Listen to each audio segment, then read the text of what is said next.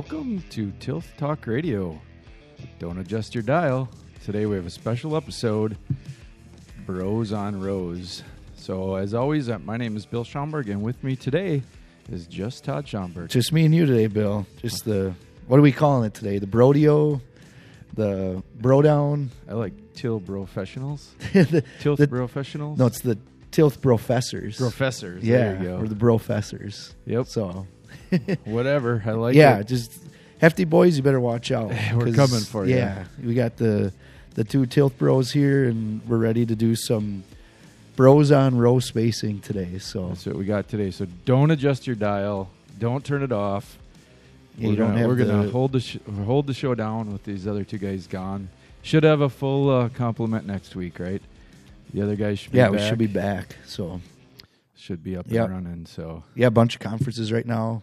No tills going on. Yep. Now Matt's lo- Matt loves no till conference. It's his I feel favorite? like it's his favorite. Yeah, yeah, he I, which I have never gone, so I don't even know what to say about the conference. Yeah. It sounds like a good conference, but he he like well getting some pictures. They look like they did some sightseeing, looking at the the, yeah they're right by the arch. arch. They're in a sweet spot actually because you're right by the where the conference is down there, right by the arch, and then you're really close uh, to the baseball field, uh, Cardinals.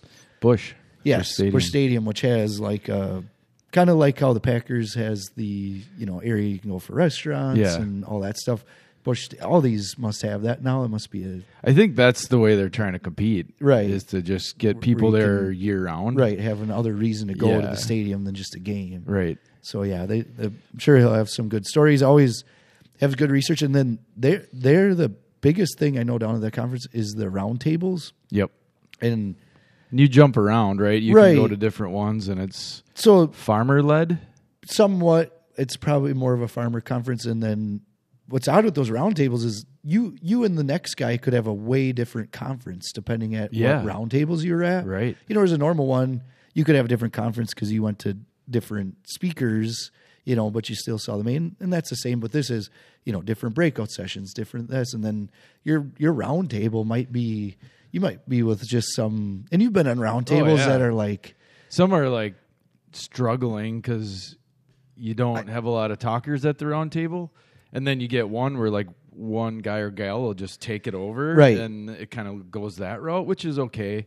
Um, but like you said, I've been to enough conferences roundtables where it could be the same topic, five different tables, and they're all talking about different things about that topic, Right. So- And you've been to ones where, like, I've been with you at conferences where you were at a round table and I was at a different one, and you're like, that was the worst. I'm like, Right. what do you mean that was the best? Yeah. Like, I had the best. You know, you just all of a sudden sometimes click with the group, or like you said, you need the right amount of people. You need everybody to, to sort of bring up their opinion and nobody over, nobody dominate, nobody not say anything. It's Right. it's kind of a weird, a weird moment of where you kind of almost start to feel like it does bring a camaraderie to it or It something. does. That first neat. ten minutes is kind of like that feeling out period. Yeah, it's like a middle school dance. You're like on a first date. Like, Yeah. How are we gonna do this? Who's gonna lead? Who's gonna?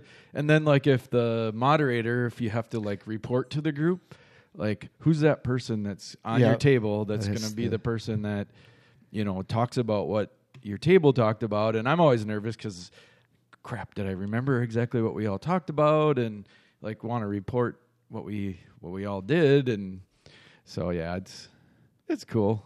It's good. He he looks forward every year, so we'll be we'll be back in action. So How are you holding up from the big loss on on uh, Sunday night? Uh, Bill and I I- both were at the game. Uh, it- oh, Lambeau's always a great atmosphere, and yeah, just you could feel the air being squeezed out of that stadium as as Quay Walker makes a dumb penalty, and just you just could feel Yeah. like we just didn't have it that day. as as much as like I figured the Packers could win, I had like I didn't want to say it to anybody because we tailgated before. We tailgated with their resident Lions fan. He was really good. He was he had his phone on watching the Seahawks game to see if Lions had a chance, and I think looking back, it was probably better if the Lions had a chance because I think when they didn't, they had no.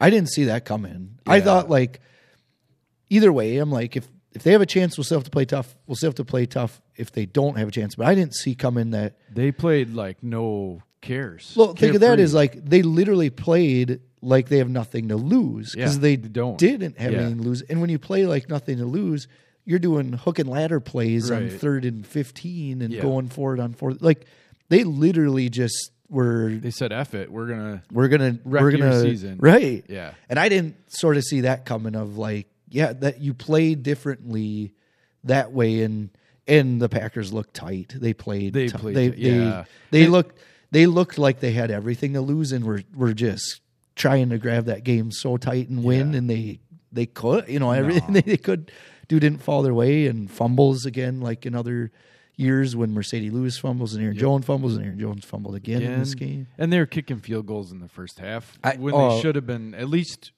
You got to get at least two touchdowns out of that, Right. if you know if you're gonna say yep we're gonna go in the playoffs we're gonna have a chance to make a run which everybody outside after their four game winning streak was like yeah this team could make a run nobody wants to play them in reality they just harken back to before that bear before their streak they're playing again like that Like again. that, yeah. you know stupid penalties dumb fourth and one calls with your slowest ride Right. receiver on a Allen jet- Lazard, you're doing him on a jet sweep. jet like sweep. he's the blocker, not the like right like what what is going on? Yeah. Yeah. So I I was over it literally when Rodgers threw that interception. Like I was at the game, I had my scream, I got it out like I should have did that because I, I, got it out right there like okay, let's just chuck it. I mean, I said something like that and I didn't swear cuz I had my son with me and I just said like, "Oh fine, just let's end it and chuck it like you always do." And then I felt better and I looked at my son and I said, Well, do you want to stay or do you want to go? And he's like, I don't know. And then like a minute later, he's like, Let's go. And so we left at So he ailed? So he ailed, yeah. Ailed. Yep. Did you have the coin? Didn't have the coin. Ale is always leave early. You Yep. just get out of there at the out of there. Yep. which which at first I was like, if there's something on the line, all that. But you stayed pretty much till the end. Yeah. Yeah. I And mean, then we, there's like, and we literally stayed till the end, end, which was fine. You know, getting out of Lambeau wasn't bad. I mean, we didn't have to a go lot of people 41. left earlier. Earlier, than I yeah. did. And he's 10. He need to get to Yes, you know, that's for fair. school Right, And all right. that. We're like, It I- is tight. Yeah, I, at that point, yeah, the Packers. There was like two minutes ago. They could have got the, you know, they could have won, but I'm like, now let's just. And you can. What's nice, you can put it on I your did. phone or I on the radio, on my phone. Yeah, right as you're going out, so you could kind of hear the, Yeah. you know, like you could still know what's going on, which is nice. We got our stuff off. We got in the car, and we really didn't have to wait at all. So, That's sweet. Yeah, He was hungry, so we stopped for some Nice. late, late night T bell. I was gonna say it was a T bell or Yep. Kwik Trip or Yeah, yeah. he wanted T bell, so we got a little bit of that, and then that would make the loss feel a little better. Some T bell. yeah, and he he was good. He wasn't upset. He doesn't take like my older son at that age would have taken a lot harder. Yeah. Remember when he wrote the letter that season? The- yeah, how like- upset he was. yeah. So, but this he's not. He's pretty. The, the only silver, like what got me over it is the Niners. I hate the 49ers and they would have beat us now in the Yeah. playoffs for sure. Like Yep. there's no way we would have beat the Niners. No. Um, so if somehow the Seahawks beat the Niners, I think I'm going to feel bad about it again. Right, right. But I just I think they would have crushed us, and so at least at least we were sort of already put out of our misery that way. Like this team didn't have you know w- watching them at the Vikings game that was a that was a different team that showed Yeah, up. and that, and and just we I didn't see it like during the game, but looking back and now four or five days removed and seeing replays and stuff, like fourth and one, third and one, they're back to playing six eight yards off the receivers again. yes, Like, it was how are you going to stop anybody if it's fourth and one and you're, And you're- eight yards back? right. Like right, right. they played a completely different game against the Vikings than they did this. And I'll give the Vikings credit. I mean, just watching the game, they came out of the tunnel. Oh, the Lions. the Lions, I'm sorry, Yeah. they came out of the tunnel. Oh, Like, they were. we were booing and they were just throwing their arms up like, "Yeah, give it to us." Like, and there was a lot of Lions fans there. That I mean, that was their Super Bowl. yeah. like they Yeah, but even on They've never- fourth and one in the first quarter, second quarter, whatever it was, third quarter, like we're screaming, and Penei Sewell is like dancing, and he's like throwing his arms up too, like, "Yep, we're gonna just shove this down your throat." Yeah. Like they were ready for it. Yeah. They were ready to play, and uh, we just weren't. And it just seems like we get to this time of the year and this last game, and they just that killer instinct just doesn't. It isn't out. there. Yeah, I like LaFleur as a coach, but he does not have. He's not that guy. Well, and at what point, like that- that's been my biggest beef all season is this the way they're playing defense.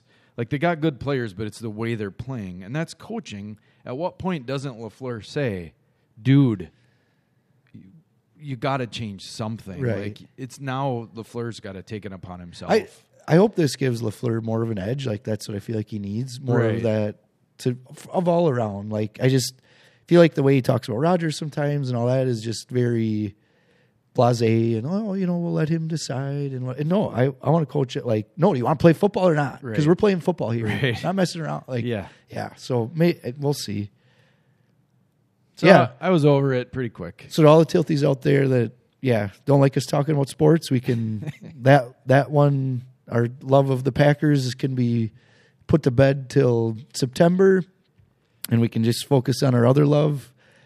You know the agronomy side here, and Yep, it'll be yep. it'll be good that way. Maybe some Buck stuff will probably come in here and there. but- Eventually, Badger stuff's going to come in. That's true. because I'm like point. super jacked. Like I am sure, so we got to you got to move to the next sport for August man. when Yeah. the Badger football because Oh, they got a new coach, You're right? So that'll be a just different. rolling the four stars in left and right now. Yeah. So hopefully that'll pan out. But yeah. So ready to get into some bros on rows. Yeah. here? Bros on row spacing. So yeah, bros on rows. So mainly the reason I picked this is because it rhymed and it was fun.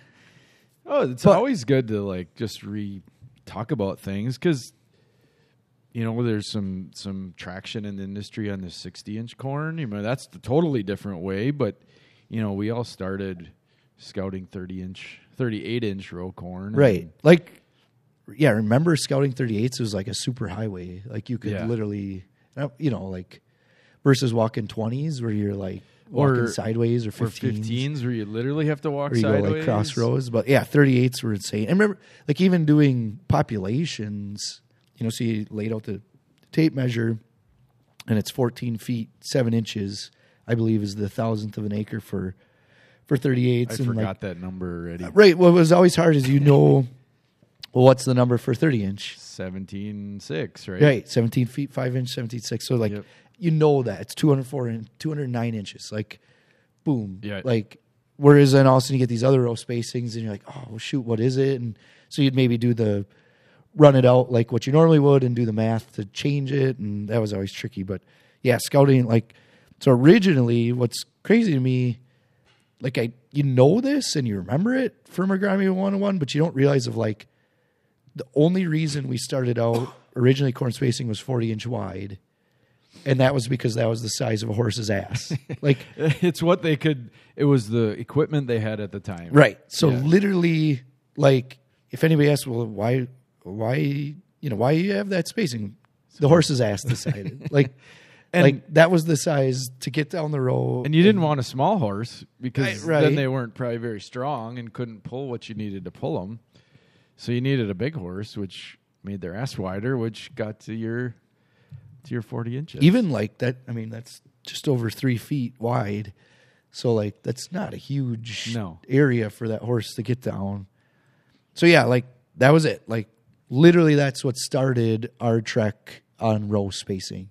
So like when people ask too like well what's the best? It's like well we didn't start at any sort of like this is the best Right. and why there was no research done. no. No. And I and you wonder if back then like did somebody try like, well, I'm gonna buy smaller horses. Right. And then I can narrow it up and have better corn you know, like I think it was just no, everybody did it at at that. And then if you think back then of like literally you had check rows.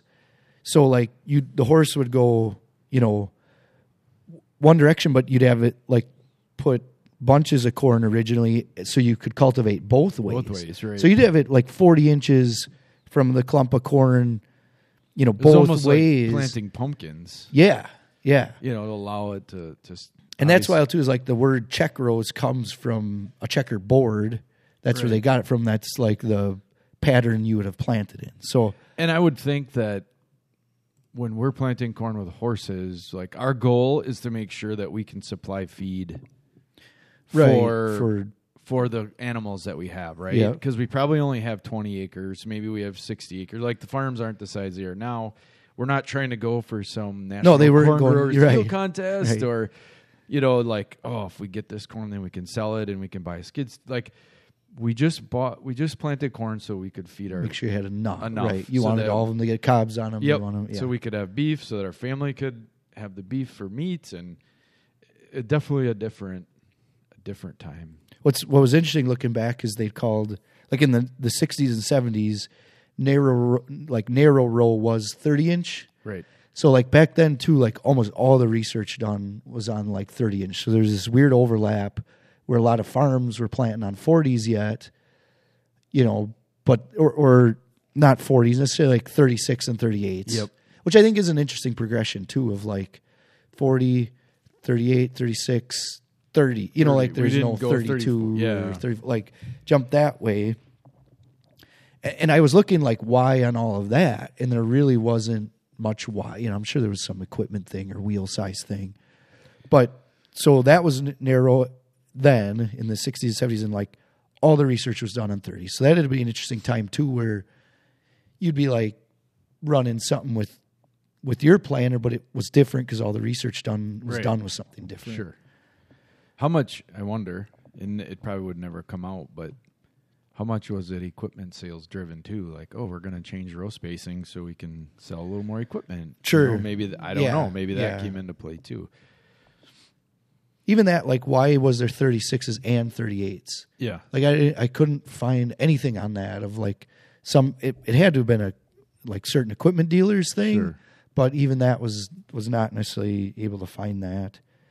And then the yield increase they showed from 40 to 30 inch was like five to seven percent. So that's somewhat shocking to me too. Is like you'd think there'd be a big jump Big- from 40 that, that 30. is a big window from 40 inch to 30, Right. 30 inch rows. So you'd think it'd be bigger, but it yeah they found about five to seven percent of a yield increase. So yeah, remember what was our remember Uncle Carl's old Cyclo? yeah. So that was like a four roll, but was that a thirty eight or thirty six? I couldn't even. I couldn't you. remember either. I was thinking on that of like how, it had to have been a thirty six. It's but if I had to guess, yes. and I thought it was a six row, so it was a four row. Pretty sure his was a four. Wow. row. Yeah. But and and I believe you'd drive the 884 on You that would. one.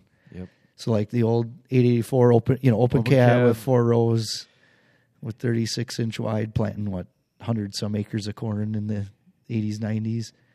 Probably. Yeah, Maybe I, he did custom work too, so he might have been up to. maybe he was pushing two, three hundred. I don't Yeah, know. he did his cousins. Yeah, so that that actually would have been a good planter track because that was four wheel drive. Right.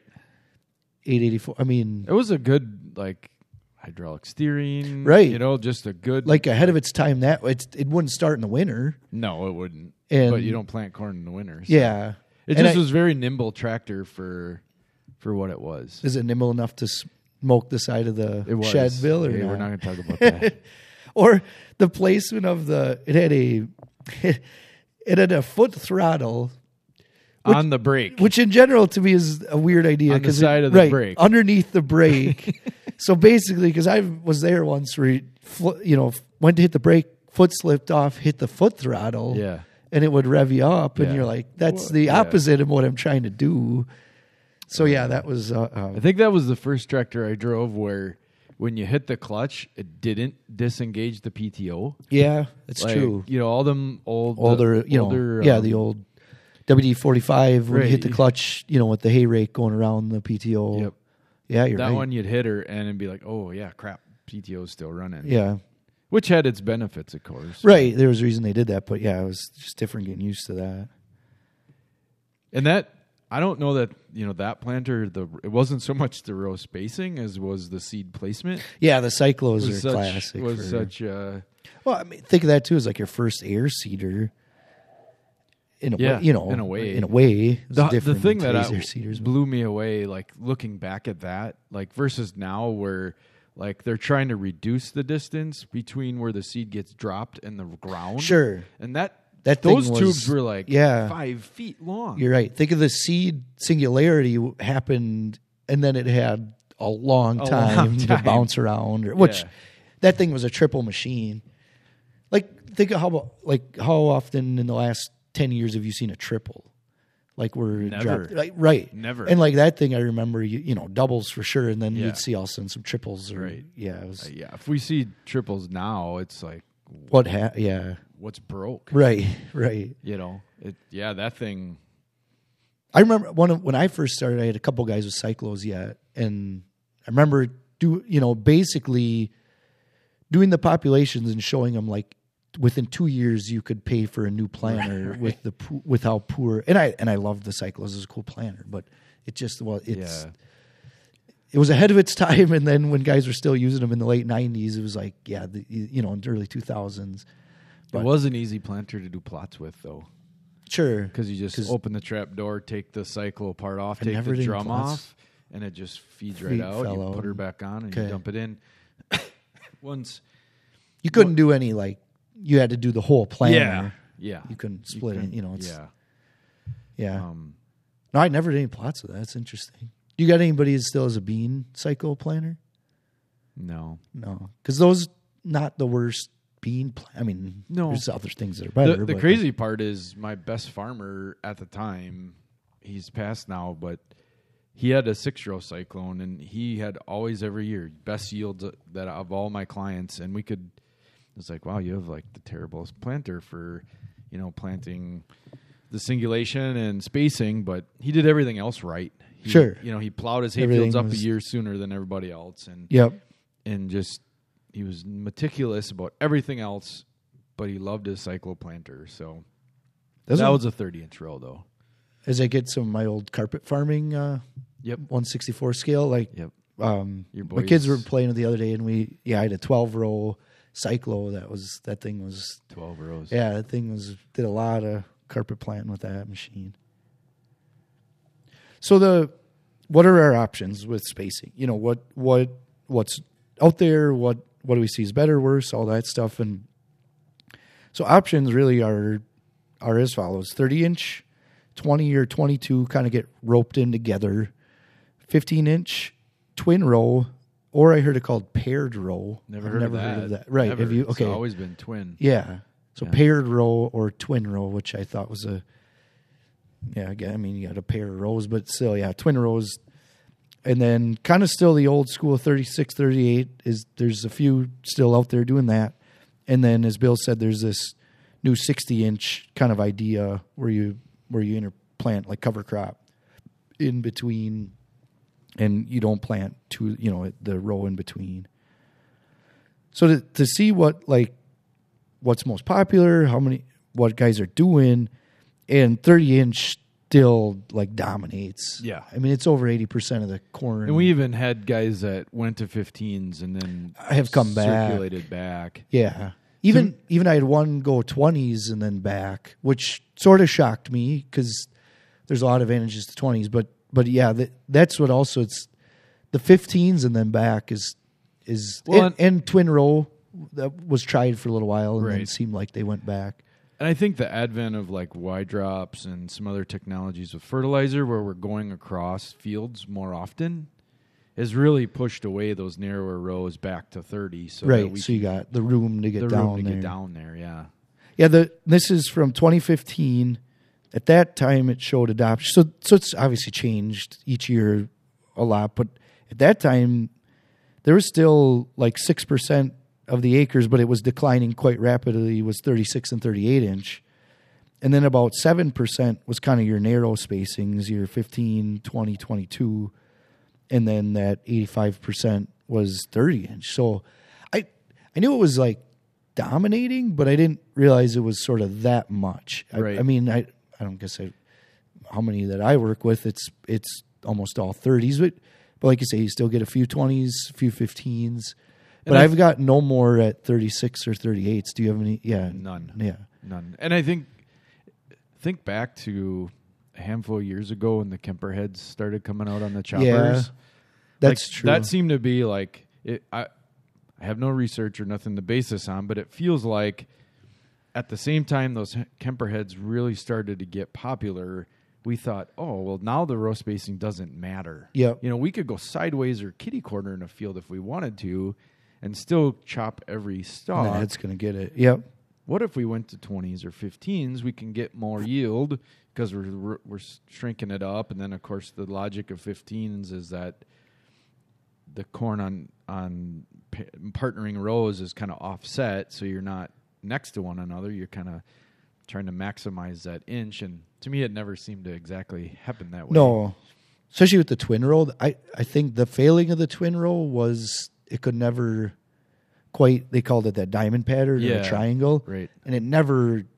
Like I even had one twin row planter that was supposed to like automatically do that always, sure um, and it it always seemed like it just was random, and then you'd have two right kind of next to each other and stuff. So I I wonder if that was some of it where we we went to those heads and then did some of the and we just realized that eh, 15s we're really not getting that much more for the headache of all nitrogen has to go up front and it's harder to do fungicide and it's harder to do other things that we wanted to do. I mean, I remember in the day 20 years ago when I was in a sprayer for a summer, hated every minute of it, but we did sphere dan on Nice. it was it was uh, rootworm beetles and the corn was chest high and the guy's like it's 15 inch rows so don't bother trying to keep the row because you're not i want Yeah, the op- so i'm going the opposite way and bouncing over everyone like uh, you know so i think a lot of that just we change our mindset when it totally changed the way we have to farm Yeah, so so why narrower? And it's basically back to reducing population and competi- reducing competition for water, nutrients, and light. So the narrower you go, the more space that plant theoretically has.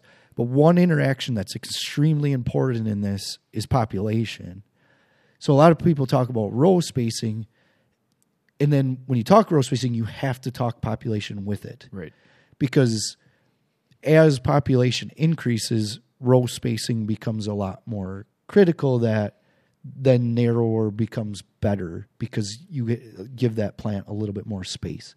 So a way to think about it is is back in the day on forty, you know, when they were using the horse's ass is the and you had forty inches row, your population was probably eight or ten thousand. You know, it wasn't and they weren't pushing back then anyway Right. That wasn't a thing. You know, and then as they went to 36s and 38s, really you didn't see that big of a yield. And I remember planters back then when we were planting 26 to 30,000 on a 36 inch planter, it was fine. it was fine It was like when we bumped it up to say 32, well, okay, now those plants are getting tighter and you could kind of actually see, you know, where that yield drag would come in a little bit more. So population is a huge interaction there. Variety as well. I mean, there's certain varieties that the spacing or how how packed they're in together, they don't it doesn't bother them as much. So that is one struggle I do have is we seem to exclusively talk about row spacing and like, well, 20 inches is better. But 20 inch when you're pushing say 36 38s is different than 20 inch you know at 32,000. So Yeah, that's the part I think that it, that is is critical when guys are talking about this. And I think we're all finding that, like, yeah, there's a sweet spot for population, but in some degree, if we want to push yields, it isn't so much narrowing; it's adding more. It is More- adding more more pop- plant- plants, plants, right? right. You know, And- looking at the the guy that won the national corn growers contest this year, I want to say he was at like forty nine thousand Sure. for plant do you population. know his row spacing at all? I no, I, I would assume thirties, but maybe maybe it was was narrower. But we the days of these gigantic cobs that are as long as your forearm may not be the way we want to be. I, I think to me, a nice block year with really a lot of them, you know, 36, 38, 40,000, if we really want to push yield is is where it's got to be. I so so that just they're interconnected. There's that spacing to you know, so when people will be like, "Well, what is the spacing going to be in 20 years?" Well, tell me what the population is for our normal corn varieties and how the genetics have gone, and Correct. we'll know. over time our is. genetics are going to change they're going to be able to to manage through those higher populations Right. So then it probably is going to go narrower. and then like Bill said, we're we're obviously kind of by the the wheel size and the opportunity to get back in. You're kind of that changes that a little bit too. Who knows? Ten years drone technology might be Right. the standpoint of row spacing You- doesn't matter, and we're not crossing a field with the implement anymore, with Yep. a sprayer or tractor. We're Right. So as you look to the future of, of what spacing, th- those two things are very important to think about. And then the research here, I I was surprised how convoluted the research was, in that you really got to be careful about the data because there's a lot of NS data, so not significant yield difference that is often not published. That was a point that Iowa State made that was really impressive. That they had some negative, you know, like it was from 30s to 20s. Um, excuse me, it was 30s to 15s. It was like negative negative two percent to positive positive six percent. But a lot of them say this negative negative two percent didn't get published. Well, just publishing the positive data. right, Yeah. You know, so anyway, it said like you really got to watch the bias toward narrow row spacing in the data. Sure. And I was looking at it, and there's no way to find that out. But basically, what it said was a lot of the data that showed not a significant change doesn't even get published. So there's enough data out. Like, I always thought it was like a sure thing, you know, two to four percent when you get narrow in it. There is some of that, but it's not a slam dunk either. There are some years where that space mattered, where the corn needed to respirate, wanted more space. Vari- like we just said, population variety interactions. So Well, and there was a push ten to fifteen years ago in the county here of Yes. twin, twin rows, and we had our ag agent do research, replicated research on it, and I, th- if I remember right, the, the Forage Council, I got that down here, basically did a study on, you know, the the twin row versus 30s, and it showed very little yield increase to not like to not, you know, nothing. right? And even if you think of these studies, they're very difficult in that, like this twin row versus 30 inch, it was two different planners doing it. Yeah, So if say the twin row was sort of a you know better at stuff in general, you know, a placement, a depth, at whatever, it's going to win because of that potentially because the planner did a better job. So, so so that's tricky too. Is just even doing this gets really hard. You know, the 15 inch inner plant, and then they raise the rows and do a 30 inch is probably your most same research you're going to get. it's the same planter, Right. Yeah. Whereas like a 20 versus 30, it's a different planner, different. setup, different. I'm right. So you might be getting a different interaction that that you just don't Uh, no. n- you know understand or know what's going on with that. And we all know that farmers stick a lot of money into keeping their planters up and running, newest bells and whistles, the newest technologies, just keeping everything going. So just as much as row spacing is what we have to worry about that, but we want to make sure obviously that seed placement and the maintenance of your planter and your planter is running at a tip top shape always. You know, you get a handful of days in a year to use it. It better be Right. better be running no matter what the row spacing you pick. Right. So what the research did, like I said, there wasn't. There's a lot of research. It's very convoluted, and kind of like this, about two to four percent. Um, there's a lot of studies showed four percent yield increase going from 15 to 30s, but there's a lot of trade offs there from 15 to 30. So let's talk specifically on that. Is like Bill said, you can't spray side dress nitrogen changes. So that's where that changes too. Is like okay, say you do get a three percent yield gain. Let's split in the middle. Well, now if my crop needed nitrogen, but I can't feed it, or it needed fungicide, but I didn't have a way to get out there, like all those things, then kind of make that a wash. Yeah, you're not going to get the yield if you can't get the inputs out there that you that you want or you need to get them on. Right. So, and then the other part is is like the cost to change equipment. So, like Bill said, going to Kemper head, change that equation where there's less cost to change equipment. So that made it better. But all of that then gets kind of shuffled in that too. That's tricky. And then, so we're comparing the 30 inch to 20 or 22s. Um, all the I I do, and Matt always teased me for saying it this way, but like I would just say 20 20 inch corn is my favorite. And Matt just why- likes to tease you. I know. And he just be like, that's the like what? And I just I like how it looks. I like walking it. It just feels right. But there too is there's a lot of trade offs. Is you know you got to get skinnier tires. You can still get equipment down it, but it's definitely difficult. Well, and think about too, like in the days of 40s and 36s and 38s, like changing equipment wasn't just a one trick pony, if you will. Right. It was a planter, it was a cultivator, it was a sprayer, it was a com- chopper, your it combine was a combine. I mean, everything that we did was depending on that that row spacing. right. So a lot had to change if you decided to go from 36, 38 to 30. That's a big change. Yeah. So so again, do I think you got to look into all those things. Are you trying to push pops? Then maybe you do want to go narrow rows. Are you doing okay where you're at? Stick with 30. I mean, I just 30 seems to be our sweet spot for a long time now, and I think you'll see extremely slow adoption Yeah. From that either way. You know, I, I just Especially because we had a big adoption of third uh, 15s and then that kind of receded phased, back, faded back. back Yeah. a little bit to 30s and then maybe some guys, "Oh, let's try these 20s." I, Bill, do you ever think we'll have another something? We're not, you know, like like a twin row and then a fifteen and twenty. Like, will there be a twenty-five inch or twenty? Well, there's going to be something. Somebody's going to try it- something. It, it almost seems like these now though are pretty much the big stakes in the ground of Yeah. what's out there. right. Like Like like these are your options. it's just going to be hard to beat what we're doing. right, Yeah.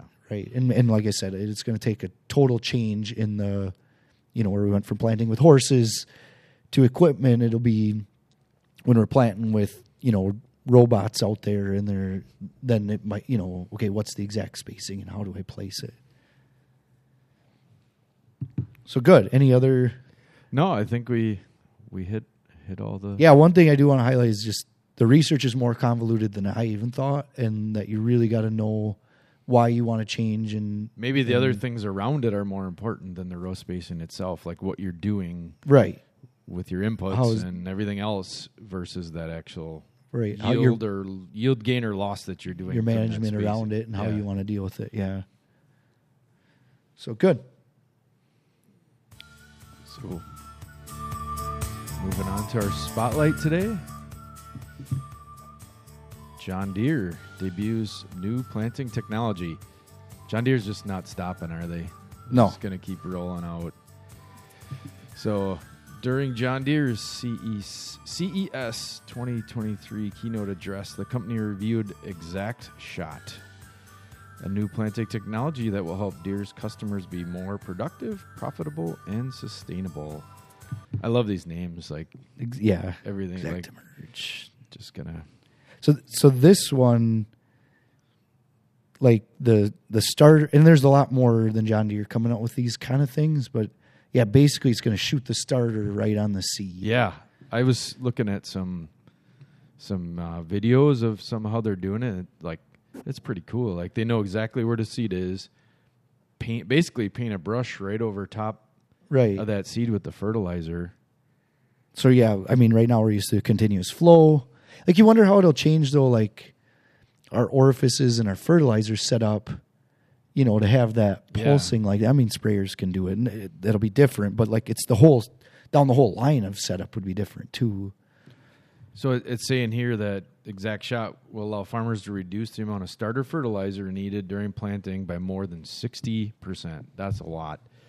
The technology uses sensors and robotics to place starter fertilizer precisely onto the seeds as they are planted rather than just continuously flow over that whole trench. Would you would you redo like so one tricky thing I was thinking about is like rates of so say in your pop up you add a plant growth regulator.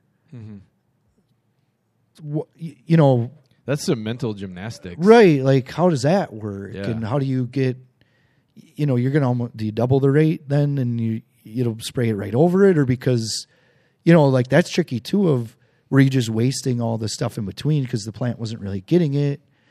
So, Right, so right. like a lot of those products now, what they're gonna have to maybe come out with a a different rate using a tool like this. or Yeah. I, I don't know. I- I just, You're right, though. I mean, even something like that, where your your seed is those roots aren't developing fast enough to get to it in between the seed. Right. So yeah, just kind of some newer planter technology, like we said, there's a, some other companies doing what seems to be similar things w- with starter. A lot of change, just in general. It seems like with starter. I think what I like about this too is just the you know the article goes on to say that we could save over 93 million gallons of starter, which is good from a resource standpoint. I wonder too sometimes with this movement to soil health and soil biology, like are we in that little micro space? Are we reducing biological activity by putting that salt there? So would we have more biological activity if we right. You just, just, put the fertilizer by the seed and then we're not disrupting that soil in between and the biologics of it, the biologicals, you know, the bacteria will be able to grow a little bit better. you wonder if too we add more, sort of more water in that band that it shoots out just to help that seed imbibe Yeah. and all that kind of the the other other ramifications of what you do with this technology could be very interesting. So yeah, kind of a neat new thing to be out there watching for these changes in in basically kind of how the in furrow or starter gets put on that seed.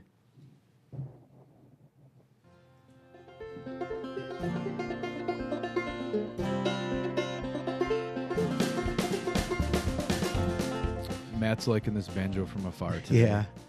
Yes. All right, we'll move into our ag history minute. Today we're going to talk about the bill pick. Have you ever heard of the bill pick? Nope. This is not your like fantasy football picks or not your uh, Picking my nose. yeah yeah that you could.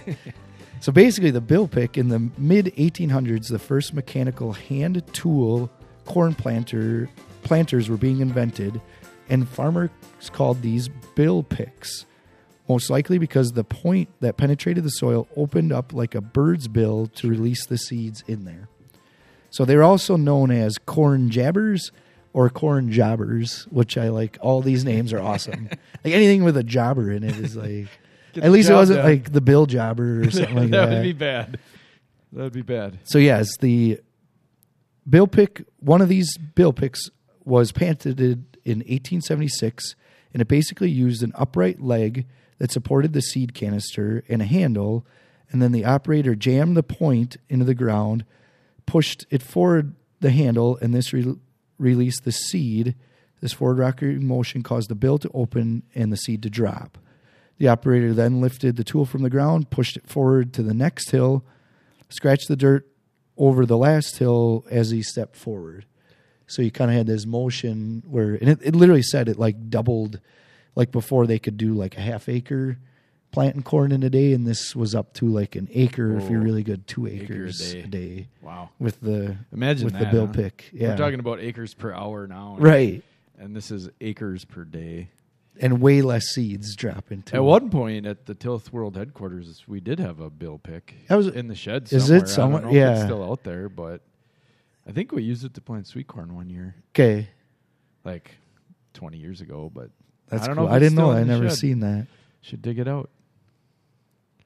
All right, there you have it on the bill pick. Please subscribe to the podcast. Tell a farmer friend. All they need to do is search Tilth Talk Radio on Apple Podcasts or on Android. You need to download an app. We like Podcast Addict, Podbean, or Player FM. And then search Tilth Talk Radio in that Android app. You can also listen on your computer or smartphone browser. Go to tilthag.com slash podcast. You can also follow us on Facebook and Twitter at Tilth Talk Radio. All right, thanks, Todd. Always good to know where you can can listen to the latest episodes and get your news and information. So now we'll move on to current events with our cool beans. That's corny. So cool beans. Cool beans. Cool beans, cool beans. Doesn't sound the No, same. you with- need, with like, two of us. More than weird, more than one, or it's weird. So, all right, cool beans today. Back to John Deere. Uh, can you can now repair your own John Deere equipment? So you basically, can. the yeah, we could, we kind of could before, but there was always that weird like right to repair issue that's been a debate here in the last probably Yeah. ten years. Yep. And Farm Bureau basically kind of I don't know if you call it sued exactly, but has been working with John Deere and John Deere and the Farm Bureau has signed a memorandum of understanding that means farmers will be able to repair their own equipment. Now, the more you read into it, it's there's still a lot of sort of gray area. It doesn't help as much as we maybe thought it would, but it's still sort of better, you know, than what that was before. Like the John Deere seemed to kind of come the farmer's way. A lot of credit to the Farm Bureau and Zippy Duvall, who's the Farm Bureau president, um, which I think is an awesome name, Zippy. Zippy Duvall. Yeah. So basically, Zippy Duvall says you'll have access to diagnostic tools and information you need, and you'll get it at a fair and reasonable price. So I think it has a lot to do with all the computer systems Yeah, that are on these things now, and None of these pieces of equipment, even your car, you can't do without hooking it up to a computer. So I'm sure. I mean, any like this says, you know, enable enable independent mechanics to identify and fix problems much more easier. Which that's a big deal. I know, like our our four wheeler guy that does our Polaris wheelers, like he can't get a Polaris diagnostic tool, Sure. so he kind of has to go the old school way and figure it out. Yeah. But like, think of all that part of it of you know with these computers on these and and who who really owns that and right to repair kind of stuff. So. And and as time goes on and good mechanics aren't available and these dealerships are struggling to get good employees, like somebody's going to have to be able to fix this and it should be the farmer that should have the at least the access to be able to get in it and maybe the technician, maybe it's a partnership that the technician walks them through it and says you got to do it this way but they don't actually have to do the work the technician doesn't the farmer can do the work but the technician helps them through to diagnose diagnose where the problem is and and how to fix it and get the parts so i, I think this is a good thing Yep. So a lot to see on this. We'll see how they, you know, how much it really does mean, how far John Deere really did go, but it's a step in the right direction for Got to start farmers. somewhere, right? Right. Yeah.